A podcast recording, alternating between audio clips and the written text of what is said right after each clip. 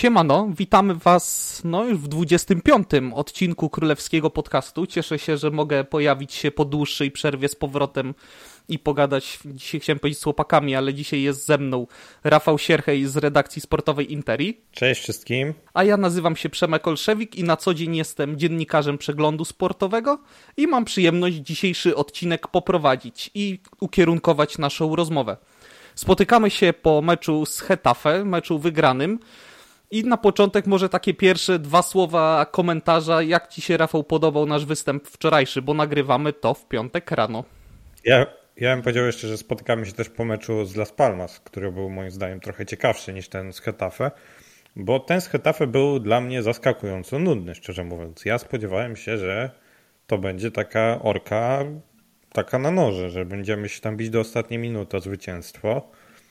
A tak naprawdę w żadnym momencie nie miałem wrażenia, jakby Getafe chciało ten mecz wygrać, jakby chciało strzelić gola, bo mam wrażenie, że my zneutralizowaliśmy bardzo dobrze ich atuty w postaci Greenwooda, w postaci Majorala, którzy nie mieli tak naprawdę zbyt wielu okazji. Greenwood musiał strzelać za pola karnego, no a to zawsze jest trudniejsze. I dzięki temu, jak zagrał Real, jak oszczędnie i stabilnie w defensywie, to nie mieliśmy tak naprawdę żadnych problemów, a jedyne tematy, jakie po tym meczu mamy, to, to jakaś nieskuteczność, jakieś kartki, występ pana wszech, wszechmocnego De Burgosa Bengoechea, bo piłkarsko ten mecz był po prostu dla mnie nudny. Ja mam takie wrażenie, że ten mecz to był po prostu nastawienie Getafe jak w pierwszej kolejce. Nie wiem, czy przypominasz sobie taki mecz, że Getafe, kiedy podejmowało na Koliseum Alfonso Perez Barcelony i oni też liczyli tylko na to, żeby te dziewięćdziesiąt minut przetrwać, zabić to spotkanie i zapomnieć o tym, że w ogóle coś takiego rozgrywali. Natomiast wydaje mi się, że my odrobiliśmy bardzo dobrze pracę domową i tutaj brawa po raz kolejny w tym sezonie dla naszego sztabu szkoleniowego, który odpowiednio przygotował zespół pod względem taktycznym. Mieliśmy plan na ten mecz i ja również tak od pierwszej minuty, patrząc jak się prezentujemy, jakoś byłem dziwnie spokojny o to, że my wywieziemy trzy punkty z terenu, no chcę powiedzieć tych rzeźników, bo to ciężko nazwać było grą w piłkę, to co wyprawia Getafe. Dlatego to może cieszyć. Wiadomo, że temat skuteczności możemy przeciągać, bo to tak jak wspomniałeś też mecz z Las Palmas dużo o tym powiedział. Myślę, że to powinniśmy się cieszyć, że po tych dwóch meczach zainkasowaliśmy sześć punktów. Aczkolwiek bramkę, gdybyś mi powiedział tydzień temu, że będziemy otwierać wynik po asyście Vasqueza i golu Joselu, no to bym się chyba popukał w głowę i zastanowił, o, o czym ty do mnie mówisz. Natomiast no takie są fakty, że rezerwowi, głębocy rezerwowi wchodzą i są dla nas wartością dodaną. Dają nam liczby, co nie było takie oczywiste w poprzednich tygodniach. Ja, jeśli chodzi o Joselu, to, to nie miałbym takich dużych wątpliwości. Bo niedawno wydawało mi się po prostu, że to jest mecz dla niego, że tam trzeba będzie się poprzypychać łokciami, wygrać kilka główek. No i Rodrigo w tej wersji by się nie sprawdził moim zdaniem. A Joselu pokazał, że jest świetnym rezerwowym. Nie nazwałbym go głębokim rezerwowym, raczej takim czternastym piętnastym zawodnikiem. I pokazał, że jego sprowadzenie było po prostu bardzo dobrym ruchem. On już ma chyba piętnaście goli i asyst łącznie, a jesteśmy po połowie sezonu. No, trochę więcej niż połowie sezonu. To, to jest naprawdę bardzo dobry wynik jak na rezerwowego i w każdym meczu mam wrażenie udowadnia swoje zaangażowanie, swoje chęci, swoje poświęcenie dla klubu. Widać, że Real Madryt jest dla niego czymś więcej niż tylko graniem w piłkę i po prostu w każdym meczu widzimy to na murawie. Bo Joselu walczył o każdą piłkę tak naprawdę. Głowa, bark, tutaj dostanie w nos, wstaje, gramy dalej. No a ta, ta jego gra głową to jest coś, czego moim zdaniem zabrakło nam w poprzednim sezonie, gdy kontuzjowany był Benzema i musieliśmy jakoś przystosowywać Rodrigo do gry na tej dziewiątce, a on jako ten samotny napastnik no, no nie daje rady. I wtedy też mieliśmy inny system, bo Fede albo Asensio na skrzydle, no to już jest temat jakby zamknięty. Ale Joselu jest moim zdaniem tym, kogo zabrakło nam w poprzednim sezonie, żeby rywalizować o, o mistrzostwo po prostu z Barceloną. A co do Vasqueza, to ja byłem zaskoczony trochę, że, że wyszedł w pierwszym składzie. Aczkolwiek jak się popatrzy na te minuty, które rozgrywa Carvajal, rozgrywał Carvajal od, tam od początku stycznia, czyli od momentu, gdy Lukas był kontuzjowany, no to on odpoczął tylko w meczu z, w Pucharze Króla, nie pamiętam jaki był rywal, ale tam zagrał Vini Tobias. A tak poza tym to Carvajal grał wszystko, od deski do deski. Mówiliśmy, że po derbach z Atletico był zmęczony, że, że tam już w ogóle z, z Hiszpanii płynęły głosy, że nie wiadomo czy zagra z Barceloną, bo jest wyczerpany, wycieńczony. A też musimy pamiętać, że to jest piłkarz, który wraca, no wrócił już po kontuzji mięśniowej, a nie, nie jakiejś mechanicznej. I wiemy, że to, to nie jest okaz zdrowia i potrafi być po prostu szklanką. Albo jest szklanką, tylko w tym sezonie na szczęście jest wyjątek i, i, i trzyma to zdrowie. No ale Lukas zaprezentował się na pewno, na pewno bardzo dobrze, lepiej niż się spodziewałem. To nie wiem, czy to było pierwsze, drugie celne dośrodkowanie w tym sezonie. Na pewno zbyt wiele ich nie było. Ale jak już ta piłka jest celna, to, to dolatuje na głowę i Joselu robi z tego, z tego gola i to jest najważniejsze. Mi się, przyznam szczerze, podobały słowa Ancelottiego na konferencji pomeczowej, który stwierdził, że Joselu to błogosławieństwo i robi wszystko to, o co się go poprosi. Ja mam wrażenie, że to jest taki idealny profil napastnika, którego ten klub potrzebował nawet jeszcze wcześniej niż w poprzednim sezonie, tak jak wspomniałeś, przez ostatnie lata, bo to jest przede wszystkim facet, który nie marudzi. Kiedy go posadzisz na ławce, to on nie będzie chodził na fochany, że nie dostaje minut. On się cieszy każdą sekundą spędzoną na placu gry i to jest, myślę, wielkie błogosławieństwo w takim klubie jak Real Madryt, że masz zawodnika, który nie czuje się, a co jest też ważne na takim poziomie, nie czuje się wielką gwiazdą, nie ma tak wybujanego ego, tylko przyjmuje pokornie swoją rolę, ale to też jest uzależnione moim zdaniem od drogi i kariery, jaką on przebył. On wie, że już był raz odtrącony przez Real Madryt, grał w Espanyolu, grał w Deportivo Alavés, gdzie nie zawsze było tak kolorowo, gdzie wielokrotnie bronił się przed spadkiem, dlatego możliwość gry w Realu Madryt, no to dla niego jest, myślę, dar od niebios, że tak się stało, że nie mieliśmy dziewiątki przed tym sezonem i w trybie, można powiedzieć, awaryjnym został ściągnięty. Swoją drogą też pamiętajmy, że on jest jedynie wypożyczony, tak, więc tam po sezonie będzie można zastanawiać się nad jego transferem definitywnym. No i gdyby to ode mnie zależało, to ja bym na przykład podpisał się dwoma rękoma pod takim transferem, bo uważam, że to jest człowiek, wnosi znacznie więcej niż może się nam wydawać tylko oglądając te mecze i myślę, że w szatni wygląda to podobnie, bo to jest naprawdę wiecznie uśmiechnięty facet i jak spojrzy się na jego wywiady z piłkarzami, którymi dzielił szatnię w przeszłości, że to jest dusza towarzystwa, także mam nadzieję, że on zostanie z nami na dłużej, bo nawet też po meczu z Getafe, chociażby Lukas, który mu dorzucał na głowę, no stwierdził, że to jest piłkarz, który robi różnicę w polu karnym, który zna tę ligę jak mało kto, no i na takim gościu można sobie spokojnie opierać czy to rotacje, czy to właśnie mecze z takimi przeciwnikami z dolnych części tabeli jak Getafe, czego u nas brakowało i to jest może właśnie taka definicja szerokości kadry, którą powinniśmy mieć, może nie dziesięciu środkowych pomocników na trzy miejsca, ale właśnie takich piłkarzy jak Joselu, którzy tą ligę są w stanie być na poziomie ponadprzeciętnym. I ja też bym się podpisał obiema rękoma, rękami pod, pod po prostu sprowadzeniem Joselu na stałe, bo to jest chyba kwota półtora miliona, jeśli mi pamięć nie myli, no to, to są grosze dla nas, to, to jak na, na frytki. Więc dla mnie to jest totalny no-brainer i niezależnie od tego, czy przyjdzie ten, który ma przyjść albo nie przyjść i przyjdzie Endrick, to dla mnie Joselu jest po prostu potrzebny w kadrze, bo on w takich sytuacjach, on jest innym napastnikiem. Nawet jak przyjdzie Mbappé i przyjdzie Endrick, to nie są piłkarze, którzy mają te cechy, które ma Joselu. Joselu jest doskonały w grze w powietrzu i tak naprawdę będzie jedynym takim piłkarzem w naszej kadrze, jeśli zostanie, bo ani Vini, ani Rodrigo, ani Mbappé, jeśli przyjdzie, ani Endrick, ani, nie wiem, Brahim, Güler, ktokolwiek, nie są tak dobrzy w grze w powietrzu. Tylko Tchouaméni, Militao i Rudiger. Pozostali, no to, to nie są orły w tej kwestii, a wiemy, że nieraz taki piłkarz przy jakimś stałym fragmencie gry, gdzieś tam w końcowych minutach się przydaje. Zarówno w defensywie, jak i w ofensywie, jak mawiał trener Nawałka. Więc tutaj dla mnie to jest totalny no-brainer i, i Joselu trzeba wykupić. I też te jego koneksje z Realem Madryt, powiązanie z Carvajalem, to wszystko ma, ma moim zdaniem wpływ i myślę, że zarząd jest, już jest właściwie zdecydowany, no bo jak spojrzymy na przelicznik goli i asyst na minuty, no to Joselu jest najlepszym piłkarzem w naszej kadrze obecnie. I nie wiem, ja nie widzę innej opcji niż po prostu sprowadzenie go na stałe. Cieszę się, że wymieniłeś dwa nazwiska tutaj, bo tak jak wspomnieliśmy, ten mecz, no nie była to wielka historia, ten mecz z Getafe, ważne, że wygrany.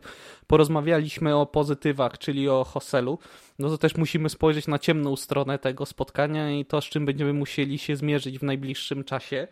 I mogę, patrząc na to, że z urazem zszedł Rudiger, jest żółta kartka i zawieszenie Tchouameniego, więc przekornie mogę zapytać, Rafał, jesteś gotowy? Bo tam na środek obrony może być problem, żeby kogoś wstawić. Czy ty jesteś od gotowości, żeby w derbach Madrytu ewentualnie zagrać? No bo nie ma co się oszukiwać, będziemy musieli łatać.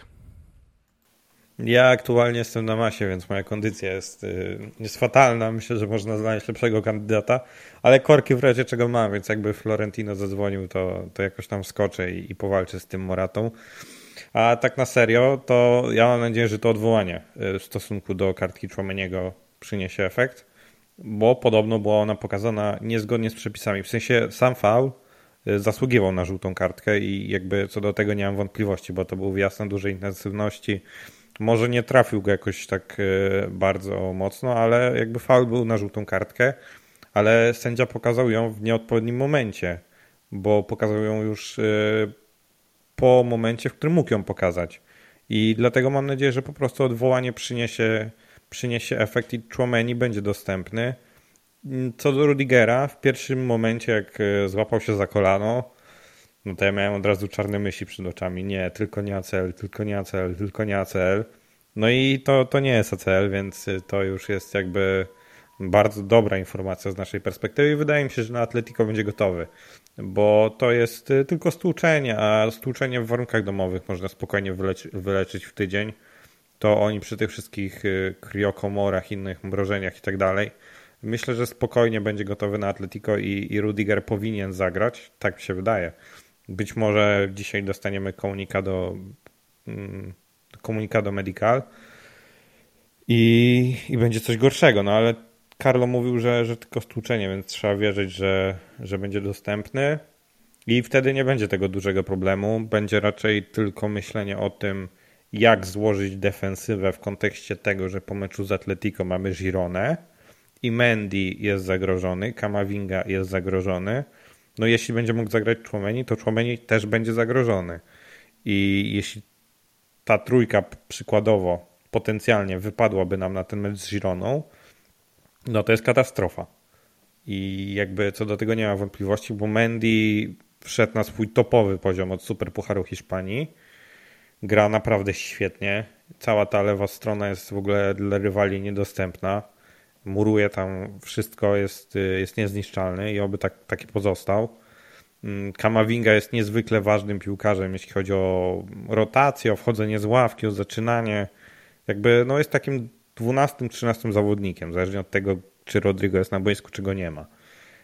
A no, co do Tchouameniego, to myślę, że nie mamy wątpliwości, że, że po prostu jeśli będzie dostępny, no to, to będzie grał, bo też jest kluczowy. I też ta jego uniwersalność, bo on coraz lepiej odnajduje się na tym stoperze, choć mam nadzieję, że nie będzie musiał tam zbyt często grać, no bo wczoraj na środku pola zagrał totalny koncert. On tam był wszędzie, pokrywał, nie wiem, dziewięćdziesiąt procent boiska. Odbierał, przechwytywał, podawał, robił wszystko. I właśnie takiego człowieka będziemy potrzebowali z Atletico i z Gironą, więc ja gdzieś tam w głębi serca mam nadzieję, że komisja uzna, że że De Burgos no, niekoniecznie poprowadził te zawody dobrze i w tej sytuacji popełnił błąd i po prostu anuluje mu tą kartkę i wtedy jesteśmy trochę, trochę bezpieczniejsi, jeśli chodzi o te tyły, bo wiemy, że bez Tchouameniego dwa mecze z Atletico, znaczy bez Tchouameniego od pierwszych minut dwa mecze z Atletico tak naprawdę przegraliśmy. Znaczy jeden zremisowaliśmy, a przegraliśmy po dogrywce, ale tak czy siak, no, nie jest to nasz ulubiony rywal, gdy nie ma Tchouameniego. Ja muszę ci przyznać osobiście, że nie jestem wielkim fanem talentu Mendiego i mam takie wrażenie, że ta jego eksplozja formy i wejście na najwyższy swój poziom, jaki miał, nieprzypadkowo wydarzył się w czasie, kiedy coraz więcej mówi się o sprowadzeniu nowych, nawet nie jednego, tylko dwóch lewych obrońców do klubu i przedłużaniu kontraktów z kluczowymi piłkarzami, że akurat teraz Mendiemu się, że tak powiem, chce i wszedł na poziom, który może grać, a który nie pokazywał bardzo długo w poprzednim sezonie. Także ja bym pozostawał jednak mimo wszystko sceptyczny co do tego gościa, bo no nie przekonuje mnie po prostu. No masz takie coś, że patrzysz na piłkarza i widzisz i masz tą pewność, że kurde, ten gość jest dla mnie naprawdę dobrym zawodnikiem, będziemy mieli z niego pożytek, a ja mam u Mendiego po prostu coś zupełnie, zupełnie odwrotnego. Co do Tchouameniego, o którym wspomniałeś, ja się jak najbardziej z tym zgadzam. To jest gość, jak kiedyś też już powtarzałem, od czarnej roboty. U nas on bardzo dużo pracy wykonuje, której może na pierwszy rzut oka nie widać, nawet przed telewizorem, no ale jest nieodzowny i widzieliśmy nawet, jak nam go bardzo brakowało, kiedy musiał być nieobecny na boisku. Także no to jest, myślę, taki piłkarz kluczowy. Zresztą ma, znam kilku trenerów, którzy pracują w polskiej najwyższej klasie rozgrywkowej i kiedy analizują zespół przeciwnika, to zawsze zwracają uwagę na pozycję numer sześć, bo to jest kluczowy dla nich element rozmontowywania defensywy rywali. Właśnie nie środkowi obrońcy czy boczni obrońcy, ale właśnie ten gość na szóstce. I myślę, że to jest też taki kasus Tchouameniego u nas, że jeżeli na nas się ktoś przygotowuje, to też zaczyna od niego swoje planowanie, jak się przedrzeć pod bramkę. Na szczęście już teraz Łunina, a nie Kepy. Słuchaj, myślę, że o meczu z Getafe powiedzieliśmy, co mieliśmy do powiedzenia, chyba że chciałbyś jeszcze też coś dodać, bo mam chęć przejść do tego, co się wydarzyło na Wyspach Kanaryjskich. Ja bym powiedział, że co do, co do Mendiego, wydaje mi się, że to, że nie grał na, na dobrym poziomie, to raczej kwestia problemów zdrowotnych niż jakichś chęci, bo wydaje mi się, że to jest akurat typ pracusia i on zawsze daje z siebie maksa, tylko nie zawsze po prostu mógł. Ta, takie jest moje zdanie, tak jak ta akcja na Betisie, gdy wracał za, za kontrą Betisu i wracał truchtem. No to wydaje mi się, że tam było chyba dwóch na czterech czy dwóch na pięciu na naszą korzyść. Więc on moim zdaniem wtedy miał prawo po prostu sobie odpuścić tak delikatnie, wiedząc, że ma częste problemy z tymi kontuzjami, szczególnie mięśniowymi, to miał prawo sobie tak delikatnie odpuścić i wydaje mi się, że to jest ten case, ale możemy już przyjść do, do tego, co się działo na Słonecznych Kanarach. No właśnie, bo chyba taką łatkę, jaką możemy przypiąć meczu na Gran Canaria, to będzie nieskuteczność. Powiem Ci szczerze, ja widząc Viníciusa próbującego lobować bramkarza z odległości dwóch metrów, łapałem się za głowę i się zacząłem zastanawiać, kto tego chłopaka podmienił i wrzucił nam Winiego sprzed czasów Ancelottiego. Takie po prostu jego początki, dwa tysiące dziewiętnasty dwa tysiące dwudziesty rok, który w tak prostych sytuacjach, no bo nie oszukujmy się, no to były bardzo proste sytuacje, zaczyna kombinować, szuka jakichś niestworzonych rzeczy, chce zdobyć bramkę sezonu, kiedy jest wynik remisowy, a trzeba w tę piłkę po prostu umieścić w siatce, zagarnąć trzy punkty i zapomnieć o tym meczu, wrócić i za trzy dni mamy następny. Ja to Ci powiem szczerze, tylko się śmiałem przed telewizorem, jak widziałem tą próbę lobo, tej, której mówisz z, z dwóch metrów, bo ta pierwsza jeszcze była w jakiś tam sposób uprawniona, no ale ta druga to, to był jakiś w ogóle absurd, abstrakcja. Ale wydaje mi się, że ten stary Vini sprzed czasów Carlo Ancelottiego to by tą piłkę wykopał w kartofle i po prostu byśmy jej nie zobaczyli przez następny miesiąc, bo, albo by nią, w nią w ogóle nie trafił. To, to jest taka zmiana, no ale te, te loby, no to nie wiem, on chyba ma jakiś zakład z kimś, bo w dwóch ostatnich meczach miał trzy próby lobowania, z czego w dwóch sytuacjach te próby były w ogóle nieuprawnione i powinien się zachować lepiej, co do tego nie mamy wątpliwości. Ale najważniejsze na końcu jest to, że on potem dostaje piłkę na voleja i słabszą nogą pakuje ją pięknie do bramki i my dzięki temu remisujemy, a na Getafe gra bardzo inteligentną, taką może nie do końca jakąś błyskotliwą, ale myślę, że nie każdy piłkarz by podał w tym momencie do Joselu, nie każdy by to zrobił w tempo i mimo tej nieskuteczności, mimo tych, tego, że się irytujemy na te loby, nie wiem, dla mnie to jest w ogóle absurd, to on kończy te dwa mecze z bilansem gola i asysty i, i znów jest kluczowy, więc wydaje mi się, że to jest po prostu wielkość Viníciusa, a czasem jeszcze budzi się w nim taki piłkarski dzieciak, który nie do końca myśli o tym, że zawsze trzeba strzelić gola, tylko raczej, żeby dać kibicom trochę, trochę zabawy, trochę jakiegoś takiego fanu, trochę ładnych goli, ładnych zagrań. Tylko, że no, to można robić przy wyniku trzy zero, cztery zero, pięć zero, a nie jak przegrywamy zero jeden. Czy, czy tam było zero zero, już nie pamiętam. Ale no na pewno to, to jest do poprawy i myślę, że, że Carlo tam z nim porozmawia, no bo ta próba Loba wczoraj na Soi to dla mnie w ogóle absurd. Ja nie wiem, tam była tak naprawdę osiemdziesiąt procent bramki było puste, wystarczyło kopnąć piłkę. A on wymyślił Loba. Soria no, bohatersko, trochę, trochę szczęśliwie wystawił rękę i trafił w tą rękę. Gdyby Vini podniósł tę piłkę o dziesięć centymetrów wyżej, to by nie, było, nie byłoby rozmowy. Powiedzielibyśmy, że wow, ale dobre wykończenie, jaka piękna podcinka. No ale nie wyszło i teraz rozmawiamy o nieskuteczności, a, a ta na pewno jest, ale ja bym się jakoś bardzo nie martwił, bo najważniejsze jest to, że w ważnych meczach, w tych najważniejszych momentach Vini zapomina o tej swojej zabawie, o tych takich zagraniach właśnie technicznych i, i po prostu strzela gola, asystuje i to jest najważniejsze. Ja mam wrażenie, że Carlo go musi trochę ukierunkować, bo nie jest rzecz w tym, żeby zabijać u niego tą fantazję, tą dziecięcą radość, jaką ma pewnie jeszcze z gry na podwórku, to często się przekłada właśnie na te loby i tę jego fantazję boiskową, tylko po prostu wykorzystywać ją w innych elementach spotkania, kiedy już nastawić go Carlo powinien, że kiedy już jesteś chłopaku przed bramką, zamknij oczy i umieść tą piłkę w siatce najlepiej jak potrafisz, bo umiesz to robić, a niżej, kiedy jesteś, kiedy są przed tobą przeciwnicy, chcesz się zabawić, szukać jakiejś akcji jeden na jeden, próbować jakichś nieszablonowych dryblingów, masz wolną rękę, droga wolna, baw się i myślę, że to by było z korzyścią i dla nas jako zespołu i dla samego Viniciusa, bo tak naprawdę jeżeli ten facet by zdobywał po dwadzieścia trzydzieści bramek w sezonie w ligowym, no to my byśmy mieli kandydata do Złotej Piłki, myślę na spokojnie już teraz, a tak to cały czas mówimy, że to jest melodia przyszłości, melodia przyszłości, ale zobacz, w tym wieku zawodnicy już są niektórzy nominowani i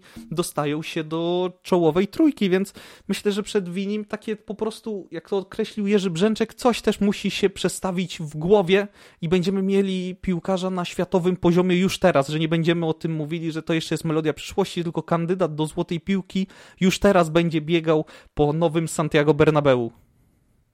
No to ja bym się zgodził, nie uważam, że coś musi mu się przestawić. Wydaje mi się, że to jest po prostu jakiś taki wybryk kilku meczów, no bo jak popatrzymy na te dorobki Winiego z poprzedniego sezonu i tego pierwszego, Carlo Ancelottiego, no to one są wybitne. Nawet najlepsi skrzydłowi na świecie w dwudziestym pierwszym wieku miewali podobne, a moim zdaniem Vinicius po prostu jest teraz czołowym skrzydłowym. Jeśli Mbappé traktujemy jako skrzydłowego, no to Vini jest numerem dwa na pozycji lewego skrzydła, a jeśli Mbappé traktujemy jako napastnika, a ja go tak traktuję, to dla mnie to jest numer jeden, jeśli chodzi o, o lewe skrzydło i pokazują to też pozycje w, w tej Złotej Piłce, o której mówiłeś, bo był, był chyba szósty i, i ósmy, jeśli mnie pamięć nie myli.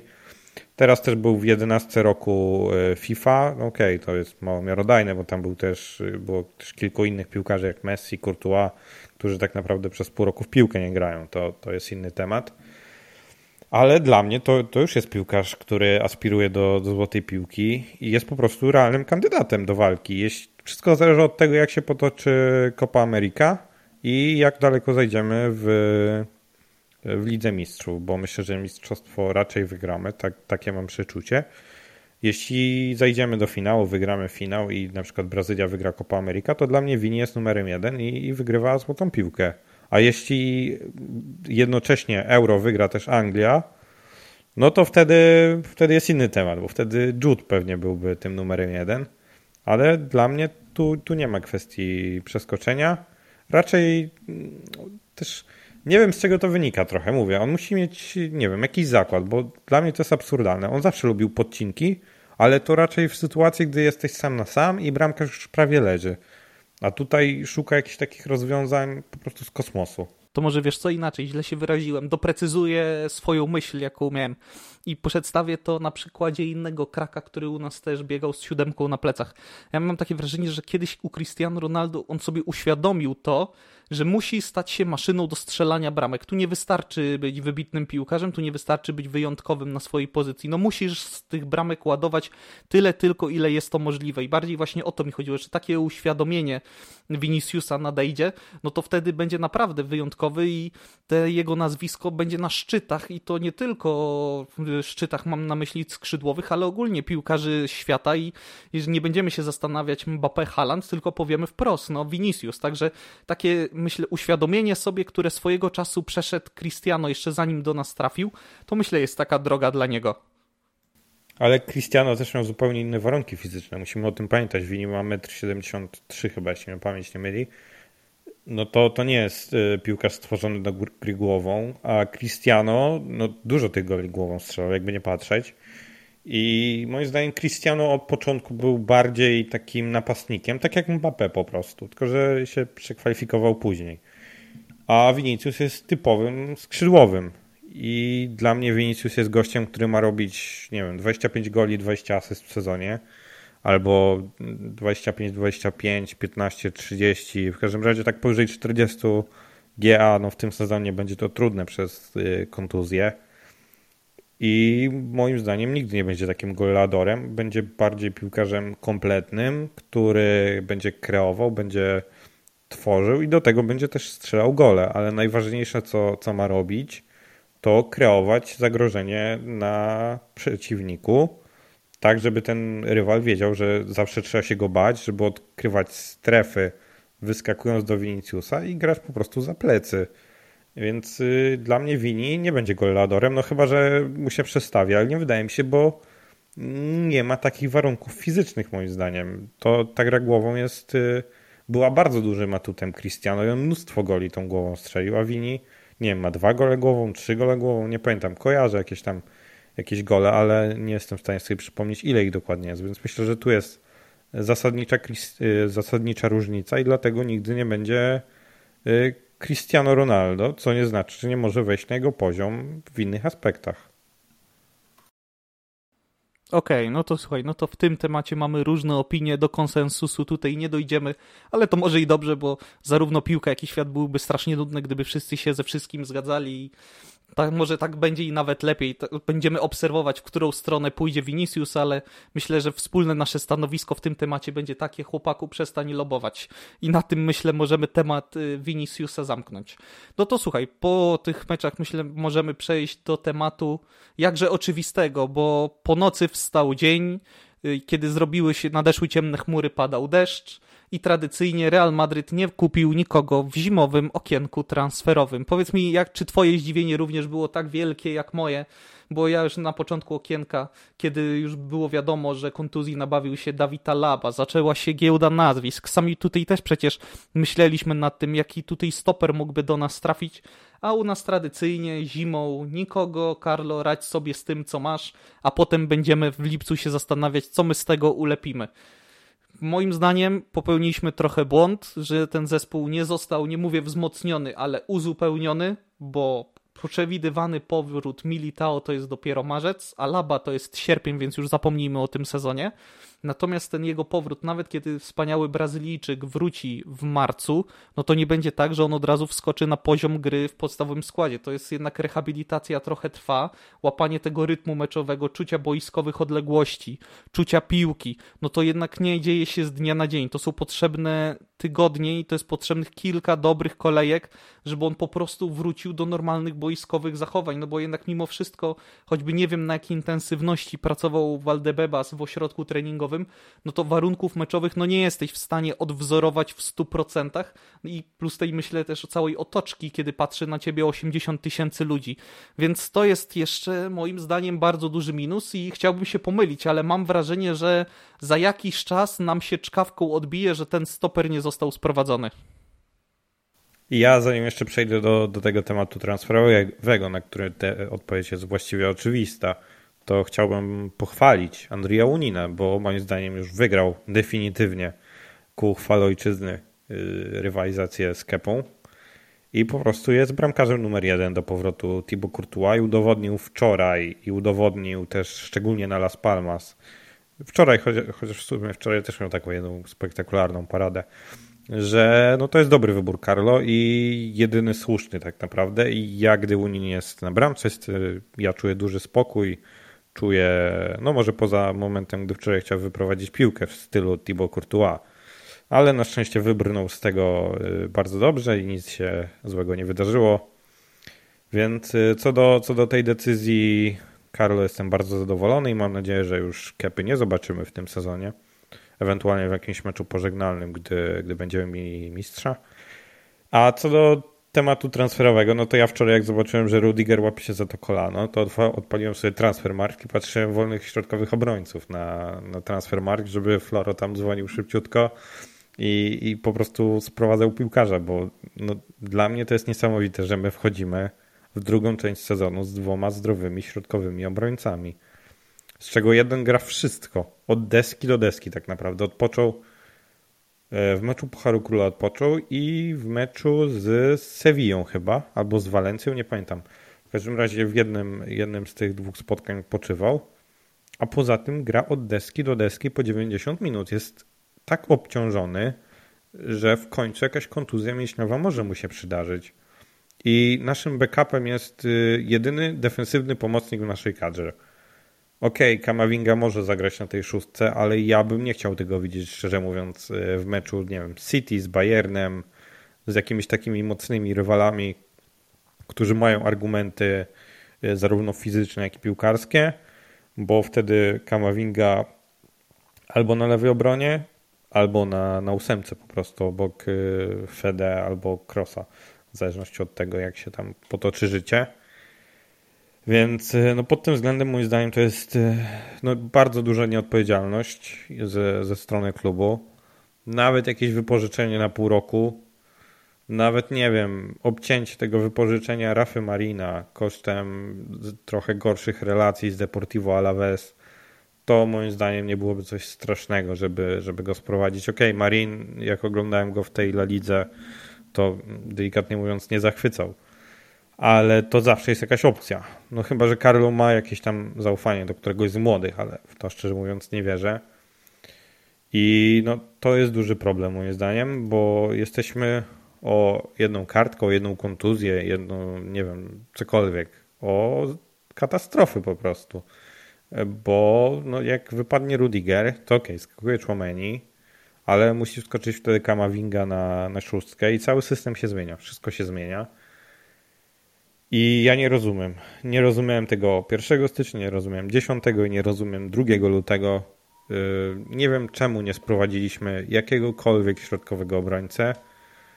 Może tak racjonalnie mówiąc, bo nie myślałem oczywiście o tym Raulu Albiolu, który na przykład się pojawił w mediach, ale no tu jest też ten temat Militao. Okej, okay, on wróci w marcu i ja jestem zachwycony, bo jakby kocham Édera i niech on wraca, niech najlepiej wróci na swoim poziomie.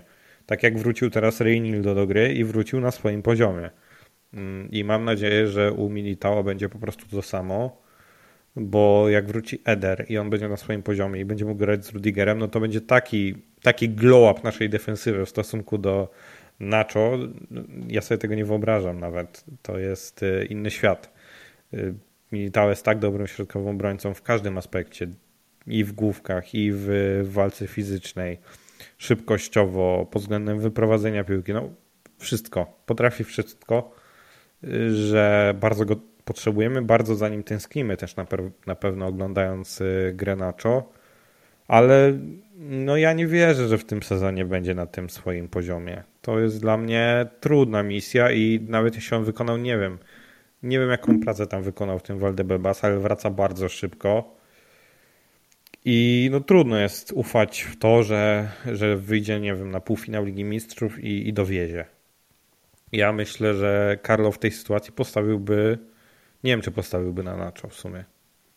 Może lepsze Éder z połową, z jedną nogą niż Nacho? No to jest trudny temat, to jest na pewno taki dylemat, którego nie chcielibyśmy mieć przed, przed sezonem, ale niestety się pojawił.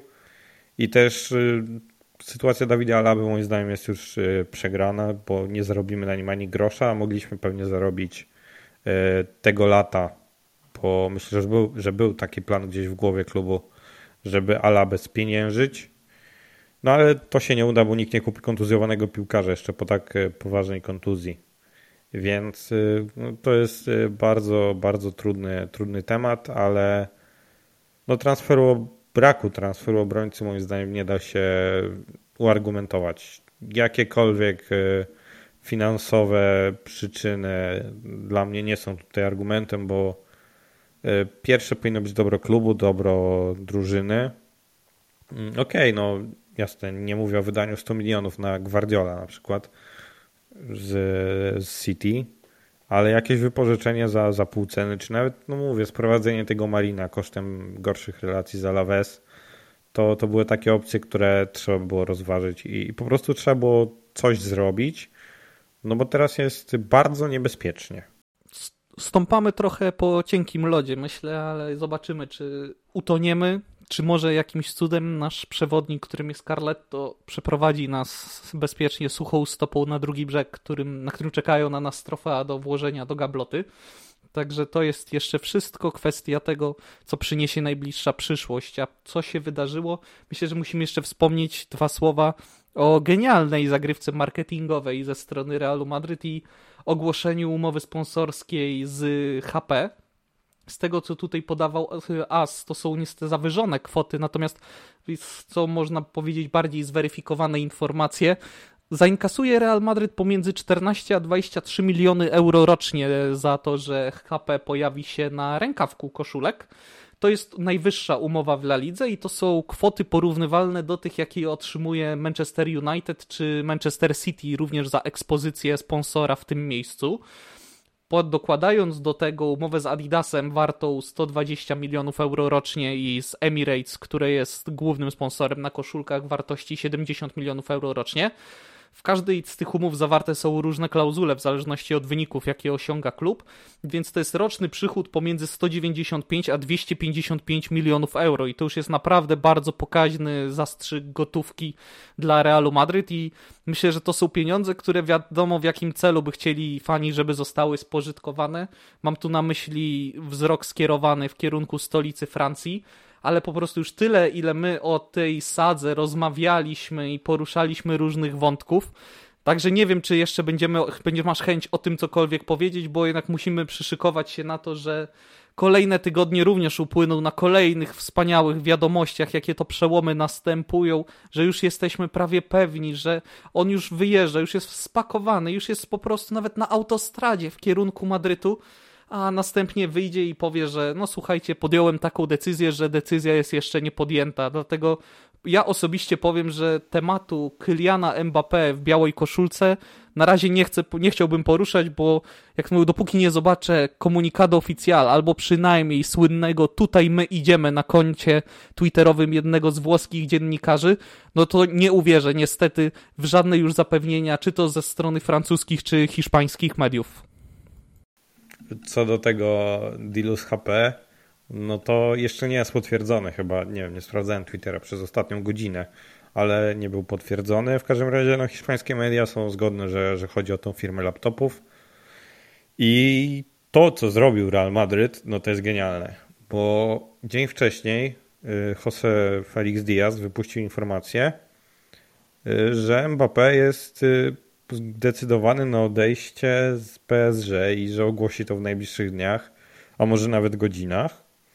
I kilkanaście godzin później Real wstawia jakiegoś randomowego laptopa na środku Santiago Bernabéu i daje tylko napis new.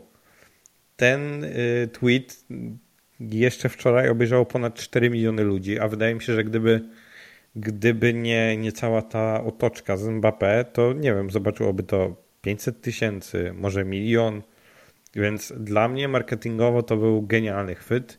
Nie wiem, czy to było na prośbę Florentino Pereza, czy, czy to sami social mediowcy nasi na to wpadli, ale wielkie gratulacje, bo, bo to było coś naprawdę wspaniałego.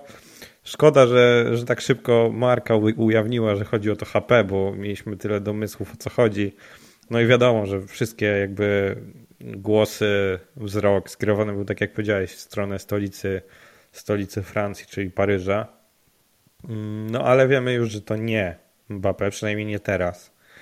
I jeśli chodzi o te kwoty, no to one są bardzo dobre, kapitalne wręcz można powiedzieć, bo to jest najwyższa umowa sponsorska na, na rękawkach w aktualnym futbolu, bo City zarabia dwanaście i pół miliona euro rocznie, a funtów, przepraszam, funtów, a my możemy dobić do dwudziestu trzech, jak powiedziałeś. No to jest duża różnica, bardzo duża różnica, prawie dwukrotność. Więc mówimy o naprawdę znakomitym dealu i to pokazuje, jak wielką marką obecnie jest Real Madryt, że nie ma nic większego niż Real Madryt i każdy chce po prostu być gdzieś widoczny na tej białej koszulce Realu Madryt i to jest wspaniałe. Bo Florentino Perez wykorzystuje to na sto jeden procent, bo my chyba nigdy nie mieliśmy sponsor, sponsora na, na rękawku, przynajmniej ja nie kojarzę. Zawsze albo Liga Mistrzów, albo La Liga, więc tutaj jest kolejna monetyzacja. Dojdzie do tego nowe Santiago Bernabéu, które będzie robiło jeszcze większe pieniądze. No, zmierzamy w bardzo dobrą stronę jako klub, jeśli chodzi o finanse. Ja jestem bardzo spokojny o to, co się będzie działo z naszymi finansami w następnym, nie wiem, dziesięciu, dwudziestu, trzydziestu latach, bo Florentino Perez wszystko tak zabezpieczył, że, że tylko trzeba jeszcze przenegocjować umowę z Adidasem, żeby, żeby nie wiem, dwieście milionów euro rocznie nam płacili i, i wtedy będziemy już w ogóle ustawieni na całą, całą wieczność tak naprawdę. A jeśli chodzi o ten temat, o którym ty nie chcesz gadać, to ja, ja bym chciał powiedzieć, że jestem no jestem przekonany, że przyjdzie. Jestem przekonany, że przyjdzie. Takie dziewięćdziesiąt osiem procent mnie jest już pewne, że, że będzie to komunikat oficjal Kylian Mbappé i nie wiem, kiedy je zobaczymy. Wydaje mi się, że Mbappé ogłosi swoją decyzję jeszcze przed Ligą Mistrzów, bo no to wydaje mi się najbardziej logiczne po prostu. Trochę jak Klopp, że motywacja i tak dalej, i tak dalej. I też według tego Diaza właśnie, o którym wspomniałem, zwanego potocznie też koniarzem, to jest, to jest pewnik według niego, że on już w lutym ogłosi swoją decyzję. Napisał trzydziestego pierwszego stycznia, że w najbliższych dniach Mbappé przekaże światu, że odchodzi z P S G. No a jeśli Mbappé przekaże światu, że odchodzi z P S G, to nie wydaje mi się, żeby była inna destynacja niż Real Madryt. Mówi się o Liverpoolu, no ale Liverpoolu nie było stać na Bellingama. Nie byli w stanie z nami rywalizować. To jak mają sprowadzić Mbappé? No dla mnie to jest typowa plotka dziennikarska i, i nic z tego nie będzie. Ewentualnie Arabia Saudyjska, ale nie wydaje mi się, żeby Mbappé na tym etapie kariery chciał grać w Arabii Saudyjskiej, bo myślę, że w jego głowie jest taki złoty balon. I on tego złotego balona chciałby mieć na półce, pewnie nie jednego, a grając w Realu Madryt jest o to po prostu najłatwiej. Pozwól, że jeszcze jak się wtrącę odnośnie tego José Felixa Diaza, prześlę ci potem takiego screena na temat tego, jak już on wrzucił na Twittera Kylian Mbappé es oficial nuevo jugador del Real Madrid. I też już był święcie przekonany, że wszystkie papiery w dwa tysiące dwudziestym drugim są podpisane, a jak się skończyło wszyscy wiemy, dlatego mam do niego zasadę ograniczonego zaufania. Wiem, ja mam zapisane gdzieś w screenshotach swoich na, na komputerze to done deal, też od niego właśnie z dwa tysiące dwudziestego pierwszego roku. I ja pamiętam, że wtedy byłem na jakimś meczu Legii i dałem się na to nabrać. Chyba nawet nie wiem, czy nie z tobą, gdzieś tam w komentarzach gadaliśmy o tym. To jeszcze stare, dawne czasy, cztery lata prawie już, trzy lata prawie już minęły. I no ja się dałem nabrać, ale wydaje mi się, że drugi raz nie przestrzeli. Trzeci raz, może trzeci raz. To, to jest tak chora saga, że ja już po prostu chcę, żeby się zakończyła. Nie jestem fanem przyjścia Mbappé do Realu, wolałbym Haalanda, ale jeśli przyjdzie, no to będę mu kibicował, bo kibicuję Realowi Madryt i jeśli będzie strzelał gole, to będę się cieszył. Choć na jakąś taką większą miłość jak Militao czy, czy Vinícius będzie musiał pewnie trochę popracować. To myślę, że to stwierdzenie do trzech razy sztuka, no to lepszej puenty nie będzie, bo tak jak Vinícius po dwóch nieudanych próbach lobowania za trzecim razem na Wyspach Kanaryjskich strzelił bramkę, życzymy José Felixowi Diazowi, żeby po dwóch kapiszonach wystawionych o Kylianie Mbappé tym razem trafił również, żeby to się sprawdziło, bo jednak mieć, a nie mieć takiego piłkarza, no to jest wielka różnica. Także jak mawiał klasyk, tym pozytywnym akcentem myślę zakończymy dzisiejszy odcinek, w którym rozmawiali dla Was Rafał Sierchej z redakcji sportowej Interii. Dzięki, do usłyszenia. A także Przemek Olszewik z przeglądu sportowego. Obserwujcie nas na social mediach, komentujcie nasze posty, podawajcie dalej. Myślę, że nasza społeczność fajnie się rozwija. Ja również, tak jak wspomniałem na początku, jestem mega zadowolony, że po przerwie dłuższej mogłem wrócić i się również udzielić tutaj i zamienić kilka zdań z Rafałem, skonfrontować nasze opinie, naszą wizję na to, co się dzieje w klubie. Trzymajcie się, dobrego tygodnia, cześć!